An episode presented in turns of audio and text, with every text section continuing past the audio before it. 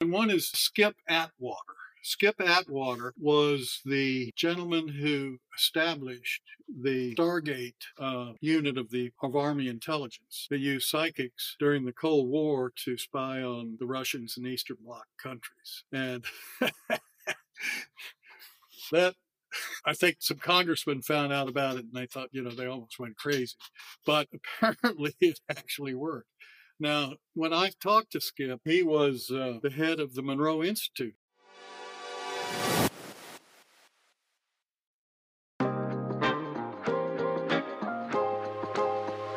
You ever wonder what mediums do with their free time? How about a 30 something year old gay medium living in New York City? Well, in this podcast, you're about to find out. Welcome to Ghost Daddy, a place where LGBTQ plus spiritual people and our cis hetero allies, of course, have a place to just be themselves and spread their wisdom.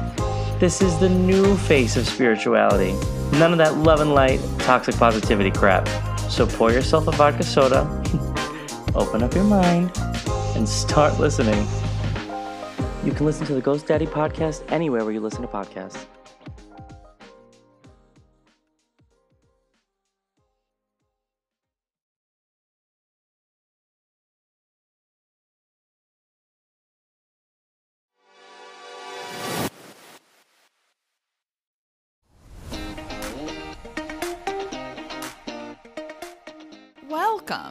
To What the Fuck Just Happened. I'm your host, Liz Enton. If you listen to the intro, you know my story. If not, here's a brief summary. I'm a sciencey skeptic, and when my dad died, I took a shot in the dark and decided to investigate if there was any possible evidence of an afterlife. I assumed that was as realistic as Santa Claus, but I was desperate. However, I was so blown away by what I discovered that I wrote a book and launched this podcast. In this podcast, I will be talking to some fairly normal people about some really weird shit. I speak with everyone from psychic mediums and afterlife researchers to ordinary people who've had some inexplicable experiences. So come, listen. There's no need to draw any final conclusions. Keep an open mind and wonder what the fuck just happened?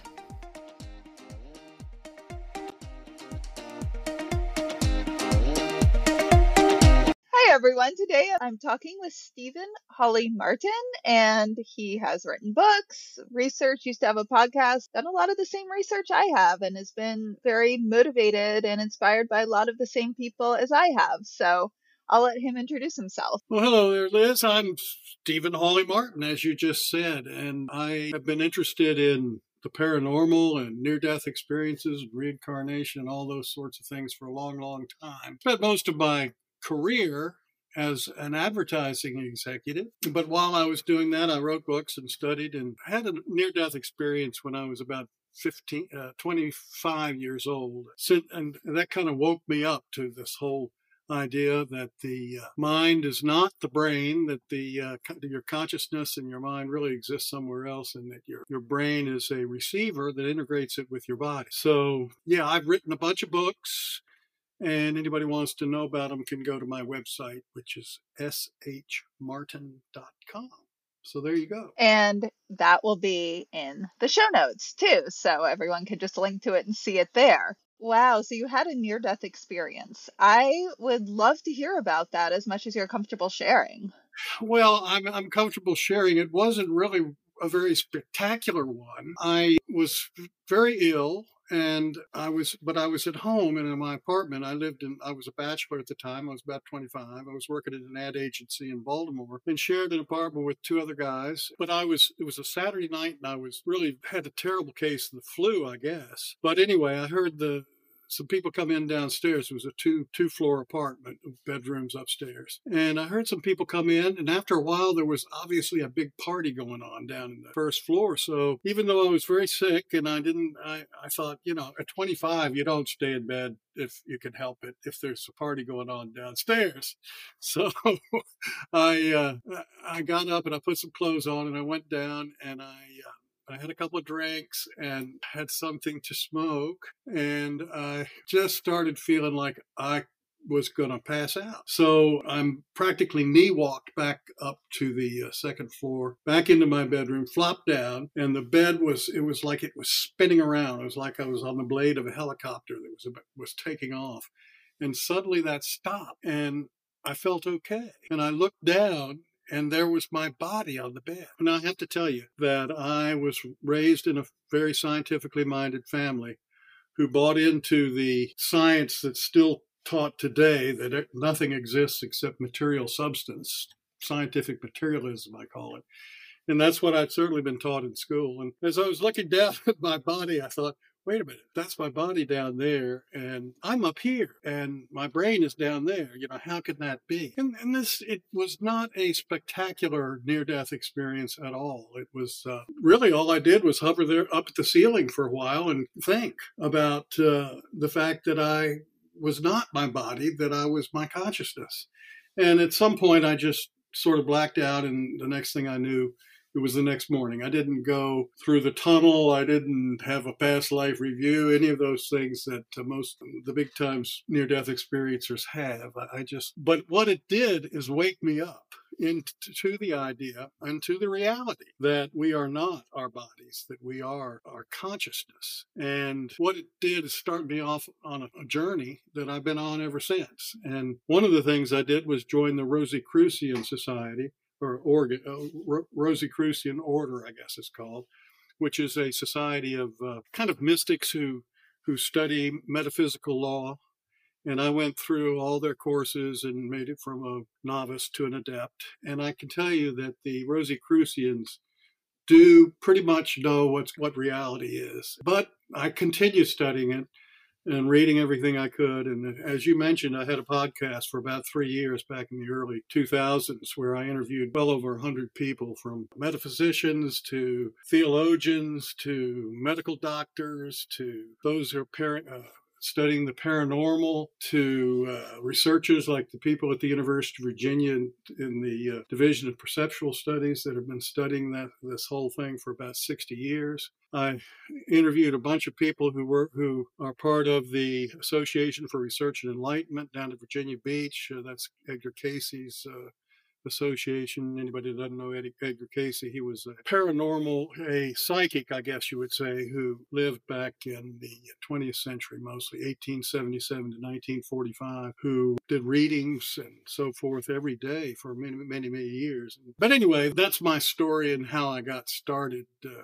Liz, and let's go back to you and see what you want to talk about. I relate when you say uh, raised in a very science minded family. I always thought there was absolutely no such thing as afterlife. Consciousness was created by a brain. I still have days, I guess, because I was so raised that way, where I'll start to think that again and get really worried and sad, you know, because it was grief that brought me into this research. Although I'd say I'm about 90% convinced.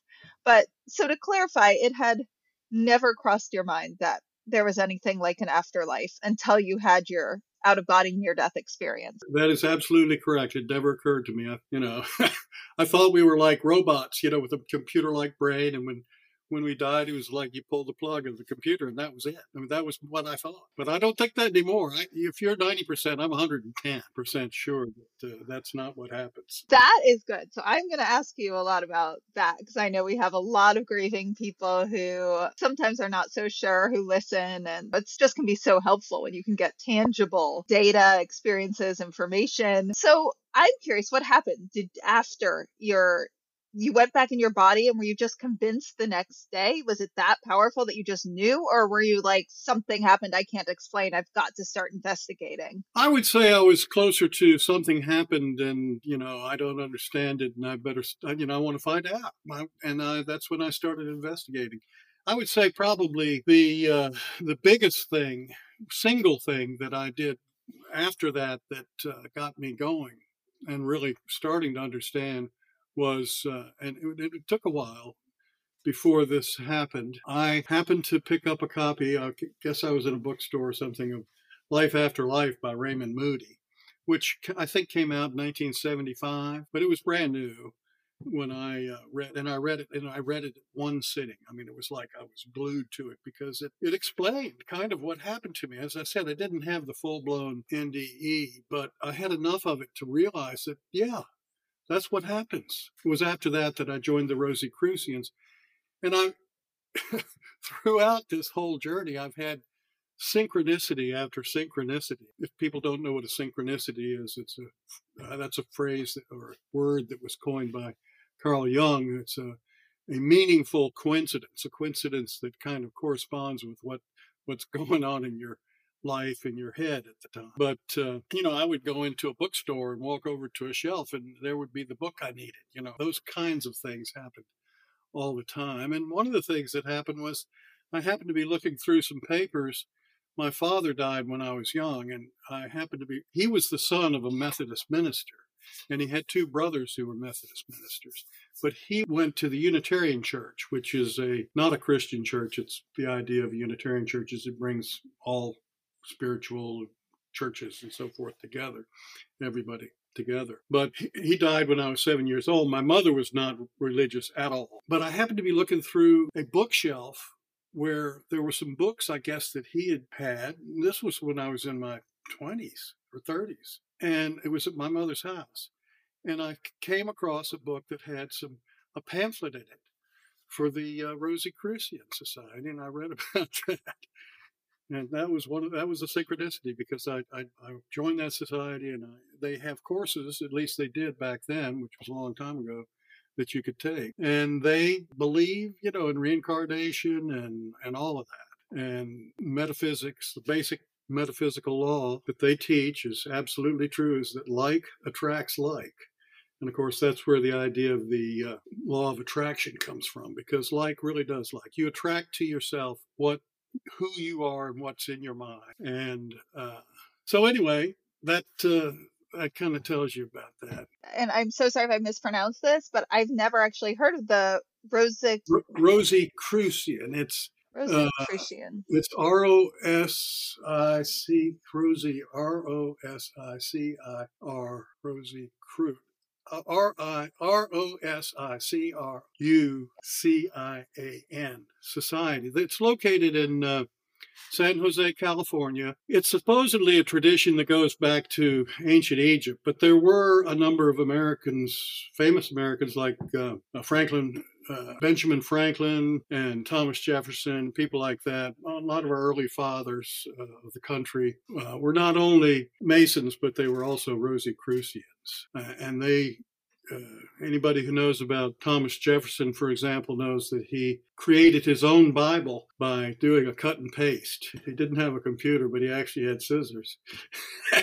and he he took the parts out of the Bible that he thought were true and pasted them all together. And in fact, you could probably still buy a Jefferson Bible. But uh, he was a, a Rosicrucian as well as a Mason. And they know what's going on. That's all I can say. Do they have is it more like a religion? Do they have people involved, such as people who study the evidence, such as Dr. Tucker from the Division of Perceptual Studies, who we can talk about a little in a little bit, but is it more what what is it based on how do they get their information or draw their conclusions well it is not a religion in fact what they say is that you you can be of any any religion or no no religion and be a rosicrucian and uh, they encourage you to, you know, follow whatever path in that regard you want. But according to what they say, it's information that's been around for 2,000 years and that has been passed down. And I will say that reincarnation is part of it. The whole idea that everything is energy is uh, that energy is what the universe is and that consciousness comes from that energy and that we uh, and that consciousness creates our reality. There is nothing really solid and all is one. We're all part of one just thought, or whatever that word is that we we think we're separate but we're not separate. We we have that belief because we have bodies and other people have bodies. But really even quantum physicists will tell you that really all is one because it's all energy. Everything is vibration. Some things are vibrating at a higher frequency than others, but one vi- it doesn't like one vibrating thing doesn't end before another one starts. It's sort of they all blend in together. And that's what one of the first things they, I remember from one of the first lessons in the Rosicrucians was uh, John Donne's poem about no man is an island. Uh, each person is a part of the continent, a piece of the main. And that was something that apparently John Donne understood uh, when he lived, however, like what, 17th century. Their, their belief is that the average uh, life on Earth and not on Earth, uh, but the one personality life uh, lasts about 140 years on average, where you might spend 70 years here, then you'd spend 70 years in another dimension before you return. Now, they are quick to say that's on average, whereas uh, the University of Virginia has been studying reincarnation, children's memories of past lives since 1962, and they have over 2,600 cases that they've studied. About 1,700 of them, the last time I looked, have been what they call solved, where they actually found a an individual that uh, matched up with with the what the child was describing in terms of his you know present uh, name and siblings and parents and where he lived and what his job was and things like that and how he was killed or how he died.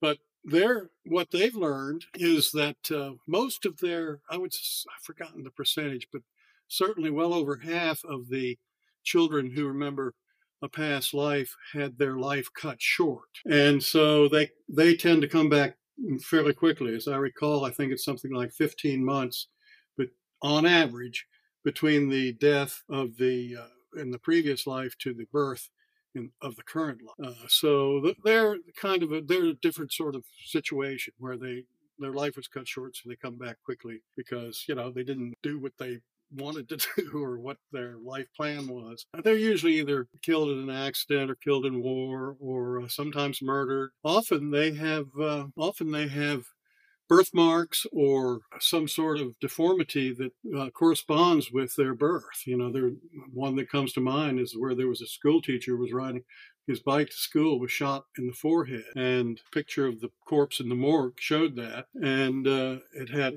an exit wound in the back of his head. And the child was born with a uh, birthmark on his forehead that could have been a bullet hole with the splattered uh, birthmark on the back of his head. Those kind of things. Born children born with no hand who had a hand cut off, things like that that are just no way you could possibly uh, explain it in any other way. So it's very convincing stuff. There. But back to you, Liz. Oh yeah, I was going to say, I believe um, if anyone wants to read that, that was actually Dr. Ian Stevenson who covered that case, not Dr. Tucker, right? I know Dr. Tucker, yeah. if everyone listening, took over as Ian Stevenson's protege and's taken over his work since Dr. Ian Stevenson's death, but I definitely recommend reading all about the birthmarks in that case because Dr. Ian Stevenson has written wonderfully about that. I did not, I never actually spoke to him he died in 2007, as I recall, and he uh, uh, was actually graduated first in his class from McGill University, which is sort of Canada's Harvard Medical School, and uh, was the head of the psychiatric department in the University of Virginia School of Medicine. And he somehow or other got interested in, in reincarnation and started studying it. And his first book was called 20 Cases Suggestive of, of reincarnation. But he wrote a whole shelf full of books after that. A couple of them that are huge in terms of length, you know, a thousand pages of uh, case histories and things like that one I just described with the birthmarks, and I think it's called something where biology, biology and reincarnation intersect. And uh, he started that back in the early 60s, and somewhere along the line, not long after that, I think it might have been in 67, got a grant from the gentleman who invented the Xerox machine, who was also interested in reincarnation. Big pot of money to go ahead and study that which he did for the next, you know, 60, almost 60 years. And uh, they formed the a separate division of the medical medical school called the uh, Division of Perceptual Studies. You can Google that and find out all about it. And there are a lot of videos of uh, different people from the from that uh, division of separate, uh, perceptual studies on YouTube talking about things that they've learned and you know case histories they've studied. They even have panel discussions it's a few years ago, I was shocked to see that the uh, University of Virginia magazine that they send out to alumni, my daughter's a graduate, so we get it here, actually had a cover story on this whole uh, division of perceptual studies and what they were doing. And they got huge backlash from from uh, alumni saying, "What are you doing? You know, we're putting this stuff out there. You know, it's like oh, people refuse to believe it. But for thousands of years, people believed it. It was only in the 19th century when people when scientific materialism came along because of darwin and all that. It really started back in the uh, age of uh, enlightenment you know uh, thomas hobbes who said nothing existed but the you know if god created it then uh, that that's all there is is what his argument was. So if god created the universe and the universe is matter that's all there is. He didn't say where god but anyway. And none of this research requires a belief in God. I mean, if someone believes in God, there's nothing wrong with that, but it's just you cannot I still don't believe in God and I think this evidence is so strong and you know, if a school as reputable as the University of Virginia is putting it on the cover and has this whole department, you got to consider it you know? I mean there's something really substantial going on. Exactly. Well the thing about god is it's my what i have come to believe is closer to what the hindus believe which is there is a, a force. I think they call it uh, it comes from veda which if you do a little stretch you can translate as consciousness. That and if you talk to a quantum physicist he'll tell you that there's the unified field which is energy and that everything comes from that. And uh, what we are, we're like the little doll at, at the very base of one of those one of those uh, Russian dolls, the nesting dolls. I've forgotten what they're called, but anyway. And so here we are down here, and we think we're separate because we have our own uh, ego, our own conscious mind. We have our own memories from the time we were uh, little until now. Uh, we also have a subconscious mind that I believe contains all the information from previous lives. But all of that kind of blends into a what Carl Jung called a collective consciousness. And so I think they're really, in fact, the School of Metaphysics in in uh, in Missouri been there several times for uh, uh, seminars and weekends, and they believe that there are seven levels of uh, consciousness up to the whole, which is, and all of it. What this whole life thing is about is evolution. That we are, uh, we as individuals are evolving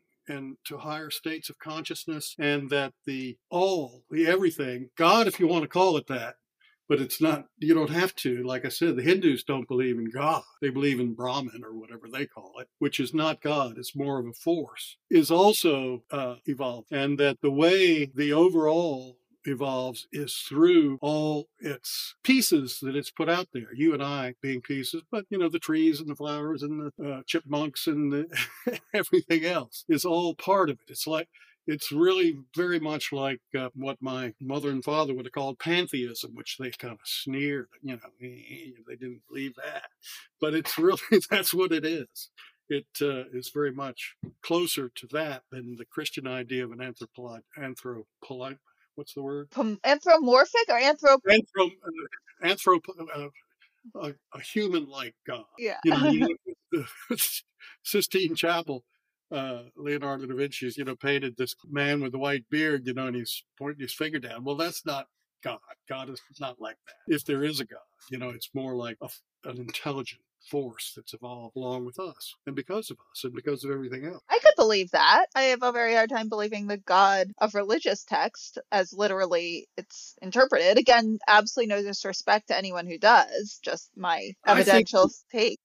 I think that Jesus knew Jesus, if you read the Bible and you know what I know and what you know, you could see that Jesus knew what he was talking about. But he didn't, I mean, he called it his father. Well, it is it's all uh, that that force is where we come from so and like the game of telephone this was thousands of years who knows how to in translation texts have gotten around the culture of the time you know, it was uh, the idea of a sacrifice, uh, wiping away your sins. I mean, that people were still sacrificing lambs on altars stuff back then. So, yeah, I mean, it, it uh, it's filtered through there, through the people that lived at that time, is through what they understood and thought and knew. What he said is filtered through them into this religion. But if you just look at what he said, he's one time some uh, Jews came to him and they were going to stone him because he he they said he was blasphemous, and they said, "Well, why do you think I'm blasphemous?" He, and they said, "Well, anyone who thinks their God is blasphemous." And Jesus said, Well, doesn't your law say ye are gods? And it does say that in one of the Psalms. In other words, he's, he threw it back on them. Their own scripture says they're gods. So he was not thinking that he was the only one. Inspired by David Justus, who died after a nearly two year battle with glioblastoma, JET, Joyful Experience Team, was founded by his son Oliver Justus and his best friends, River Attard, Leo Gerstein, Jack Gorenstein, and Felix Ward. JET seeks to create joyful experiences for families struggling with brain cancer, a chance to enhance their lives with experiences that are rich in love and will be treasured for all time. We believe, like David did, that life should not be measured in time, but in joyful moments. JET will allow families coping with this painful diagnosis to go to special events and be treated like VIPs. Go to makingheadway.org forward slash JET for a complete list of programs and activities. I I just can't comment because I have barely read anything of the Torah, the Bible. I've been raised so secular. So I'm going to ask you too. I want to back up a little bit. You had mentioned you just started having amazing synchronicity. Is there one that stands out to you that you just were like, oh my God, what the fuck, that you really want to share? Well, they're mostly the little ones, like I said, but it, it just happens all the time. I think once you realize that, you start seeing it, that it, it happens to everybody, but every but most people as a coincidence, but it's not a coincidence, it's a synchronicity. I have come to the conclusion that it's like we're all part of a dream, and each one of us is having our individual dream, but the whole thing is somehow coordinated because we're all part of one mind, as you know, Carl Jung said, the collective consciousness. And um, I will tell you one story that I dismissed and didn't didn't click with me until actually fairly recent. I was 14 years old. I was with some other boys, and I, I wanted to get across this highway that's south of, I live in Richmond, Virginia, and Route 1, which is used to be the main highway uh, on the East Coast before 95 was built. And this was before 95 was built. Route 1, south of Richmond, six lane highway with the grass median. I wanted to go from where I was to the other side, and I guess I didn't look right or carefully enough, and I ran across and I was hit by a car in the middle lane middle lane. Obviously, I should have been killed like a deer uh, run bounding across the road.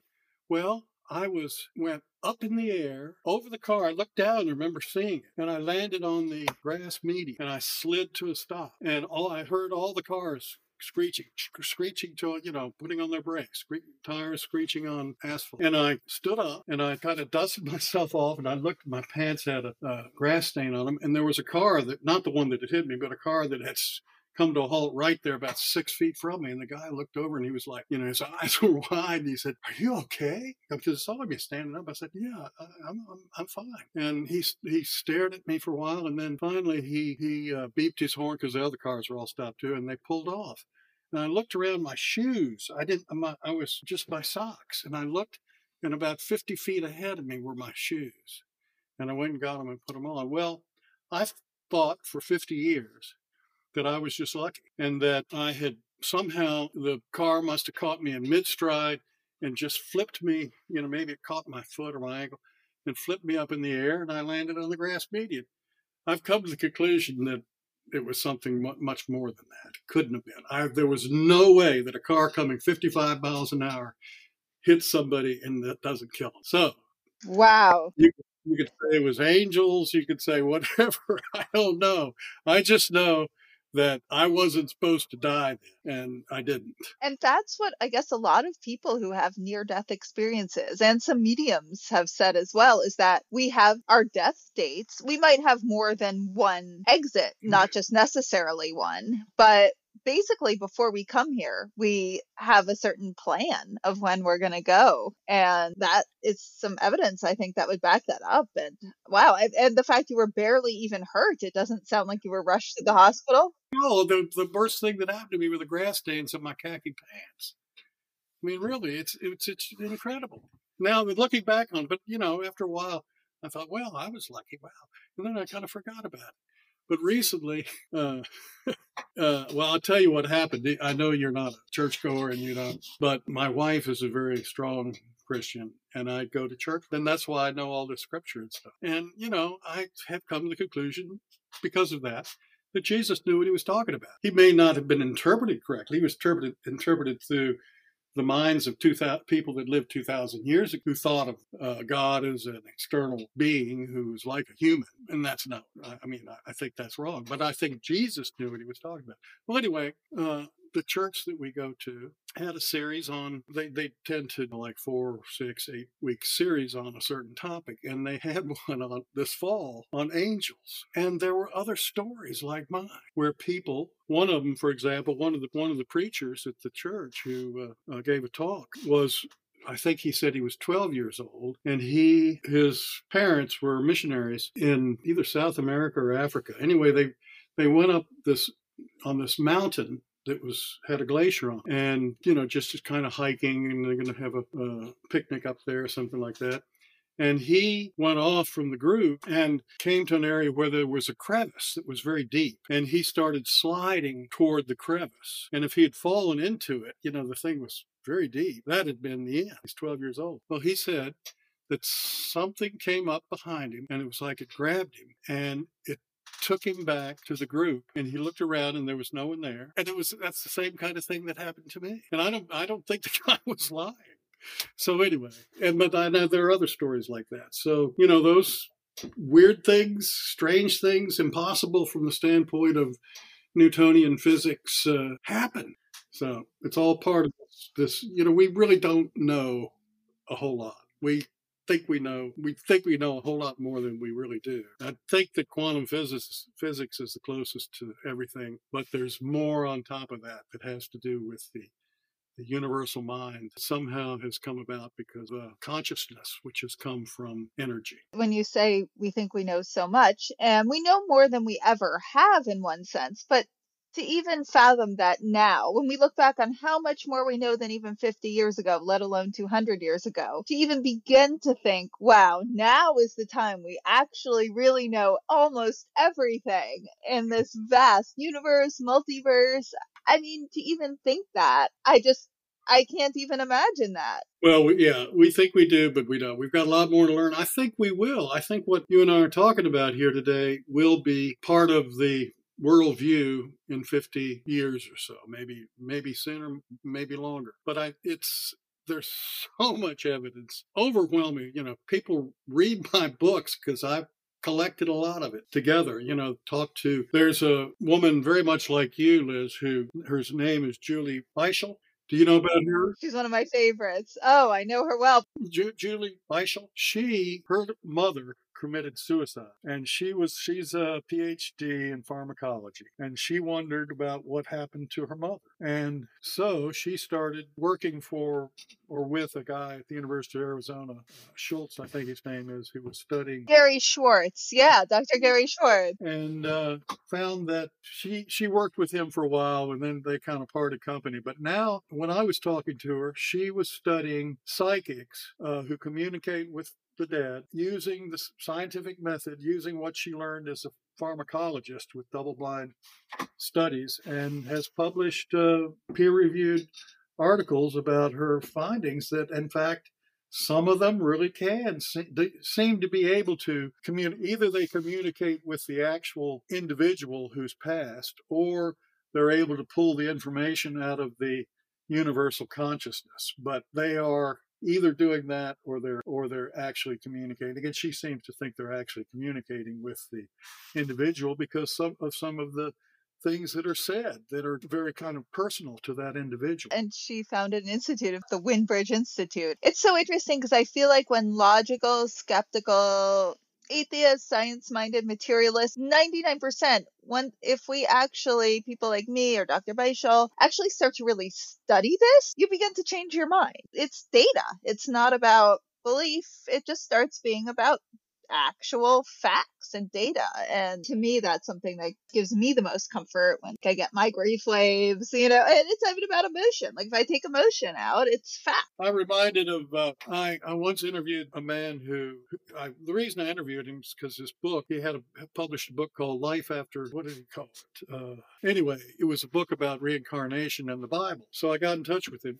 turned out he was a Southern Baptist minister who had set out to write a book debunking reincarnation as being non biblical, in other words. And then when he started doing the research, he saw that all through the Bible, there's references to, they don't use the word reincarnation, but it's in there. For example, there's one place where Jesus and his disciples come upon a man blind from birth. And the disciples say, uh, Rabbi, was this man born blind because he sinned or because his parents sinned? And Jesus says, well, it was neither. It was so that the work of the Father could be shown or something. And, and of course, Jesus cures him of his blindness. But how could he have been born blind because of his own sin if he didn't have a previous life that where he sinned?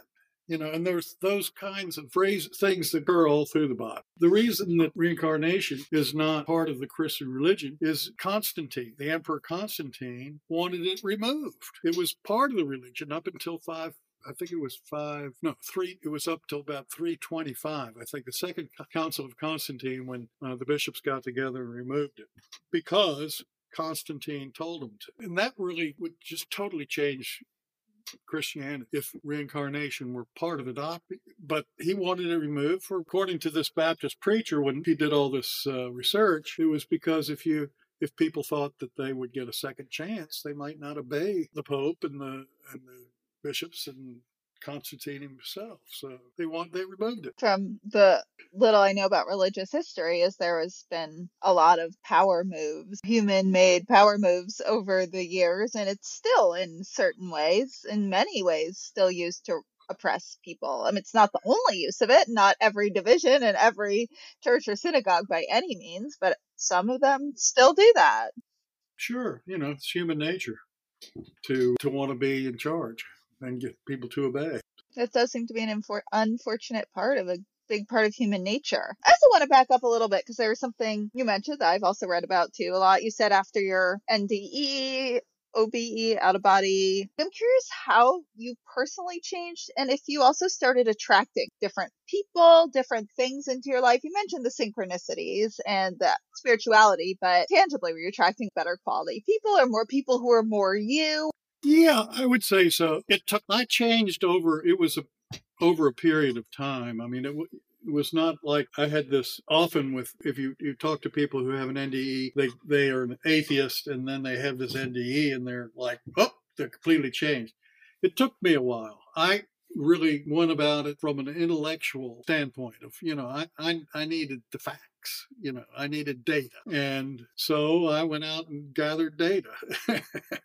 and and again, like you, you say you're 90%. Well, I was probably, you know, went 50%, 60%, you know, on up. Now I've had been so long. I mean, I'm I'm in my 70s now, and that thing occurred back when I was 25, and I've been, you know, at it since then. That it's just so much data that I don't even. It doesn't occur to me that it's possible that only matter could exist. I've seen so much. So much has happened. Uh, I'm not a psychic, I but I have. I'm very. I am very intuitive. I'm. If you know about the Myers Briggs personality, whatever they call it, I'm an INTJ. So I'm introverted, intuitive, thinking, and judging. And so somebody who is an INFJ, introverted, intuitive feeling and judging or feeling and perceiving, it would be the other way, come to where I am a whole lot quicker because they would it would be part of their feeling. They would just feel it. I've got to think it. It's got to make logic logical sense to me. And uh, so it took me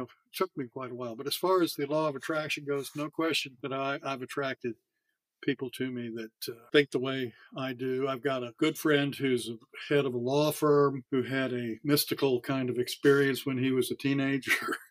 and he and I share stories. Uh, uh, as I've told you, you know, I've interviewed uh, Jim Tucker, the, who's head of the Precision, Division of Perceptual Studies, a couple of times. I've been, you know, I know the people down at the ARE, the Association of Research and Enlightenment. So yeah, and these books, you know, I've written a bunch of books. The information is just comes, you know, I have no problem finding it. I read some of your books. I definitely recommend them. They're very informative, very, yeah, you really get an overview of this evidence. And I want to ask you about your podcast. You mentioned Dr. Jim Tucker. Who were some other standout science minded or really some guests that really inspired you? Not necessarily pick favorites, but just in terms of some of the lessons you learned from a few that stood out.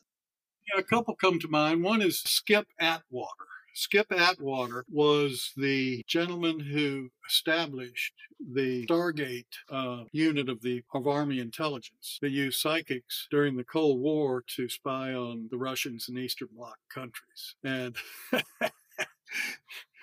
that I think some congressmen found out about it and they thought, you know, they almost went crazy. But apparently it actually worked.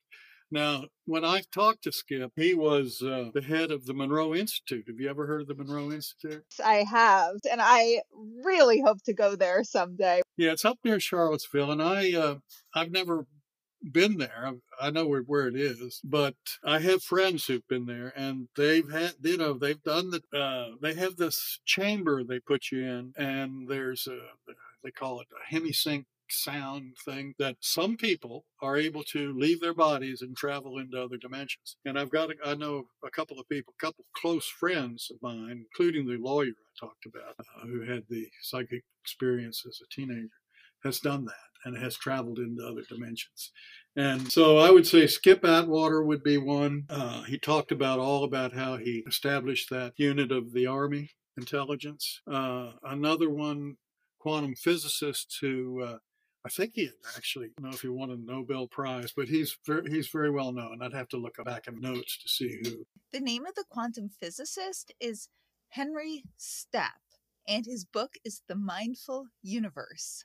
Well, those are two that come to mind, but another, who's the lady who wrote The Field? The author of The Field, her name is Lynne McTaggart. Well, The Field is uh, what she's talking about is the quantum uh, field, the unified field. And one of the things she studied is the effect of emotions on things like water and ice, you know, where you, if somebody has a raging anger, it causes the ice the water to freeze in a way that is, you know, like that. Just the emotion coming through. Another one is uh, a fellow named Backster, Clive, Clive Backster. Anyway, he studied plants and how, you know, the idea of a green thumb is true, apparently. He, this guy was uh, in his office and he was interested in this sort of thing. And he, uh, his job at the time was uh, lie detector tests, where emotions are what uh, how they can tell whether you're lying. You know, they hook you up to this machine. Well, he started wondering whether plants would uh, really whether they were conscious. So he hooks, hooked up his uh, lie detector machine to a, a, plant that was in the office, a ficus tree or something. and anyway, he started thinking about, I'm going to cut the ficus tree down to see whether it got a reaction to the plant. Well, finally, he got around to, I think I'll burn the ficus plant. And the machine went nuts. Another thing he did, this is good, he hooked the plants up, several plants up to uh, his machines, and he had boiling water and he poured live shrimp into it and the plants went nuts with the with the lie detector machines just shows you that we're all, we're all one everything that's really what the quantum physicists say the same thing it's all everything is connected you know we talk about entanglements of particles, you know, no matter how far away from. Nothing is real until it's perceived. Nothing exists in physical, what we would call physical form until it's perceived. That's the double slit experiment was what I talked about, the quantum physicists mainly. And are you aware of the double slit experiment? Yeah, actually, I was one of the very first things. Dr. Jim Tucker and the double split were among the very first things that opened my mind that there was something else and to go further. But I think explain it because it is still just so amazing that I think our listeners should hear all the details. Well, light, physicists will tell you that light is both a wave and a particle. The particle is called a photon. If you have two very narrow slits, razor thin slits, and you shine a light through them, you will get a wave pattern on a screen where it's like you know light and dark light and dark where one wave overlaps another and, and there isn't one here you know and so it becomes a wave pattern now if you shoot photons from a photon gun through the slits one at a time you will get even though they're shot one at a time you will get the wave pattern however if you have a machine that uh, records which slit photon went through so that the researcher is able to know that, you get a pattern of dots on the screen where the photons went through. And what that boils down to is until you know, until a until uh, entity, human being in this case, perceives something, knows something, it's a wave. Until it's a wave until he perceive, is able to perceive it. Once he perceives it, once he's conscious of it, it becomes a particle. So it's either a wave or a particle based on whether or not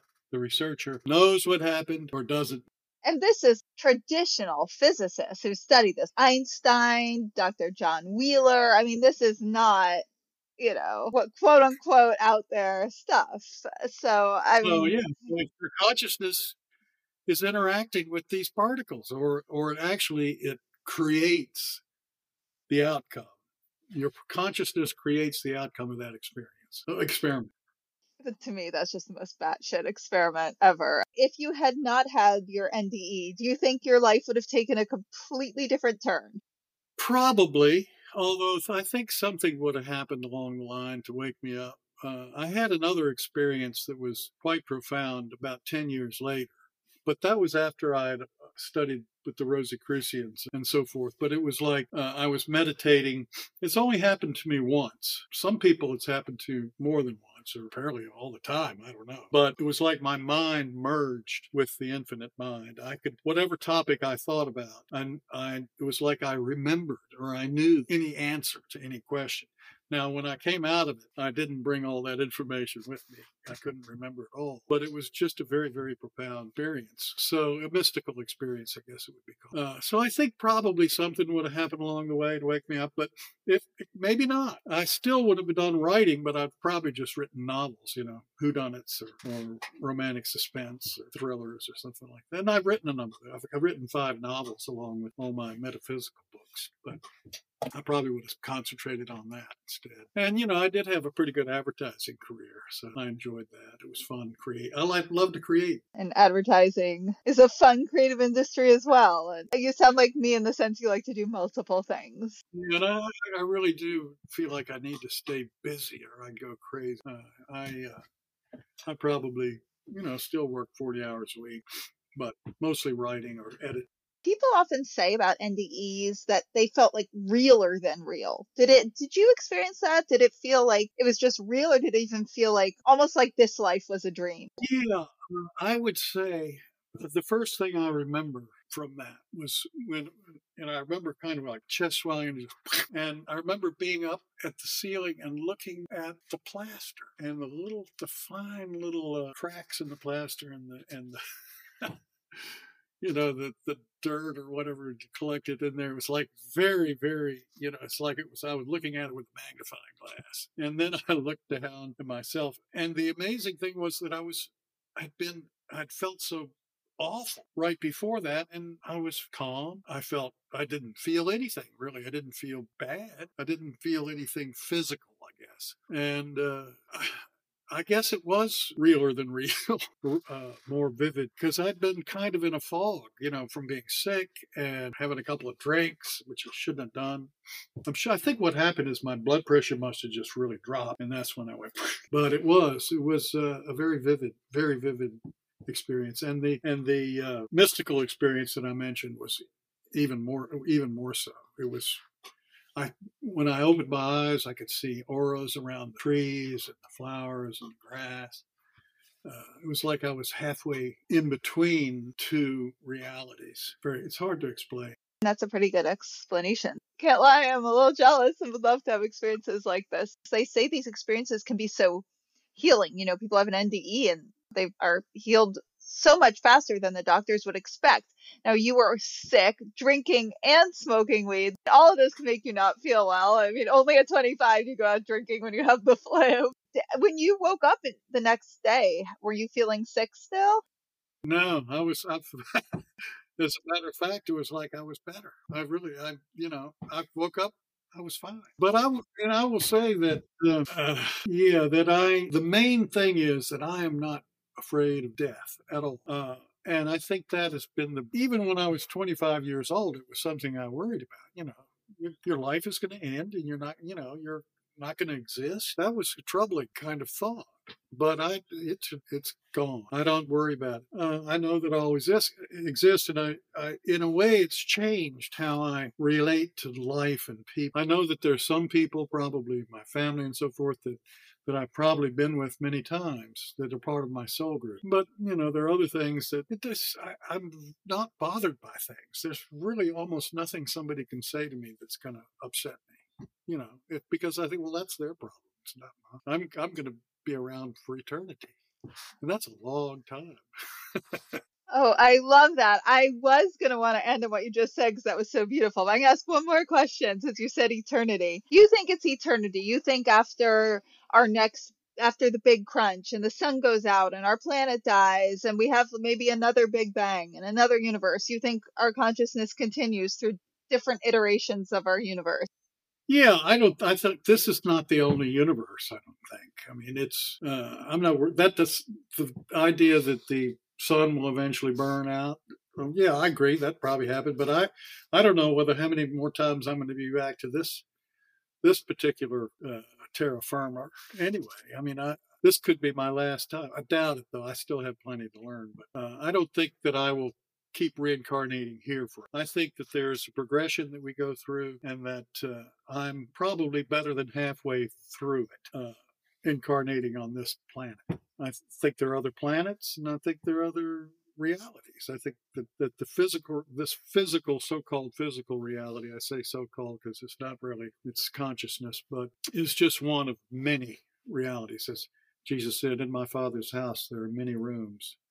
And that I, I think I know what he meant. There are many rooms. And we're going to go on to other rooms after we're done here. Well, that's a very be- not only beautiful and hopeful, but also spoken from a place of knowledge, experience, and well educated on the topic. So I think with all that, that can be very, very encouraging for our listeners. And now we're going to pause for a second for the question of the week. Jenna asks, do you still grieve now that you know so much and have so much evidence about an afterlife? Oh, God, yes. Oh, I wish I didn't. And when I first began researching this, I kept thinking that there would be this tipping point of evidence that would exempt me from ever feeling grief again.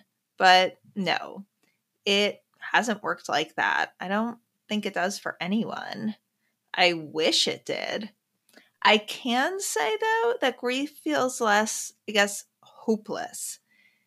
It doesn't feel as if this is it as if I will never see my people again. But I still miss them with all my heart. It still is really painful and brutal. I still want to send a text or share some news or pick up the phone or give a hug. I miss that as much as I always have. I still miss my dad. I've lost some more really important people and animals since my dad, and it still crushes my heart such, you know, as the loss of my mentor, Fran. I know I've talked about her a lot on this podcast. But it isn't as bleak. It's as heartbreaking as always, but not hopeless. If you have a question you want me to answer, send it to hello at WTFJustHappened.net and put question of the week in the subject. I know I usually say first names, but if you want to be completely anonymous, let me know. And feel free to reach out anyway, even if you don't have a question. I can't wait to hear your questions and hear from you. Hi, everyone. I'm so excited to share that my book, What the Fuck Just Happened? A Sciency Skeptic explores grief, healing, and Evidence of an Afterlife is available now for sale. If you go to WTFJustHappened.net, you can see the link to buy it. I'll also have the link in the podcast show notes. I know many of you want to know how exactly did I come to change my mind about the afterlife? Well, this book is all about the first stages of my exploration into this afterlife evidence to where I'm at today. It starts with the awful part of when I lost my dad, how, as a science minded atheist, I first began to explore if there was any possibility of an afterlife, and what and who I found most compelling. I also share some stuff that was not so compelling, such as a very clearly fake psychic medium reading and a pretty ridiculous seance.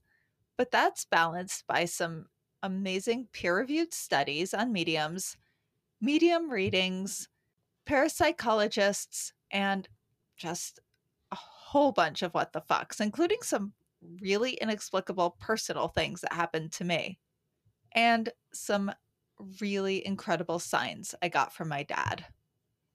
Despite the topic, it's actually funny, mainly because I'm just like such an awkward person.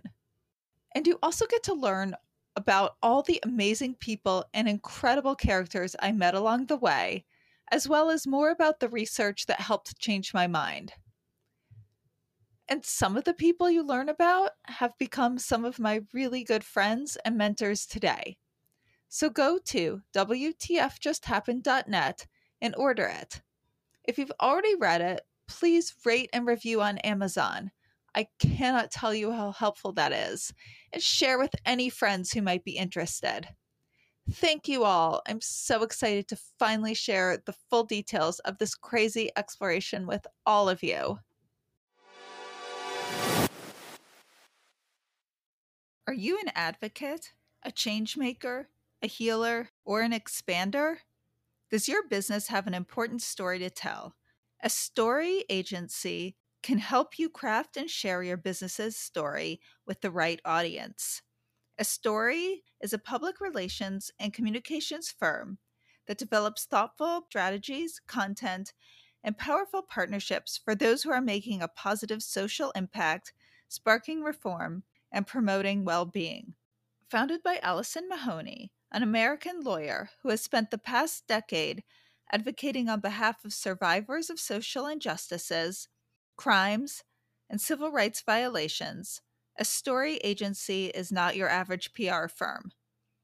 Reach out to a story agency today at hello at a story, E S T O R I E, agency.com or visit www.astoryagency.com and mention WTF just happened in the subject line to receive a free 30 minute consultation. So thank you so much. Oh, I think we've had a great conversation. I've enjoyed it very much, Liz, and I thank you for having me on. I thank you so much too. And where can our listeners find all your books? It sounds like not only do you write about this topic, but I think people would love I love a good novel or fiction book as well. So it sounds like you've written a lot of different really enjoyable books. Go to my website, shmartin.com. Now, up at the top in the menu, there's uh, a, a tab for business books. I've written six business books. And there's a tab for fiction and nonfiction, which is where you'll see my novels and most of my metaphysical, life after death, reincarnation uh, books. So you you can you know go to that page and click on any cover, and it'll take you to the uh, page on Amazon where you can read the reviews, maybe read the first chapter or two, and uh, decide if you want to go further. To get more information on what the fuck just happened, go to WTFJustHappened.net. There you can order my book, What the Fuck Just Happened? A Sciency Skeptic Explores Grief, Healing, and Evidence of an Afterlife. And you can learn all about how I came to conclude that there most likely is an afterlife. You can also learn about the early stages of my grief and the amazing, fascinating people I met along the way. You can also read about how much I harassed them trying to get evidence, see if they were cheating, and see if they were sane. There, you can subscribe to our newsletter. If you enjoyed this episode, please rate and review us wherever you get your podcasts. It makes such a difference, especially for a new podcast like this one.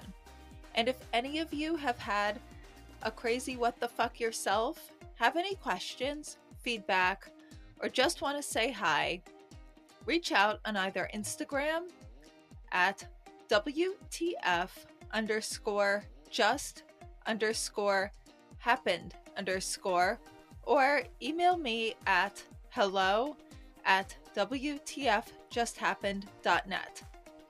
And remember, you don't have to draw any final conclusions as you wonder what the fuck just happened.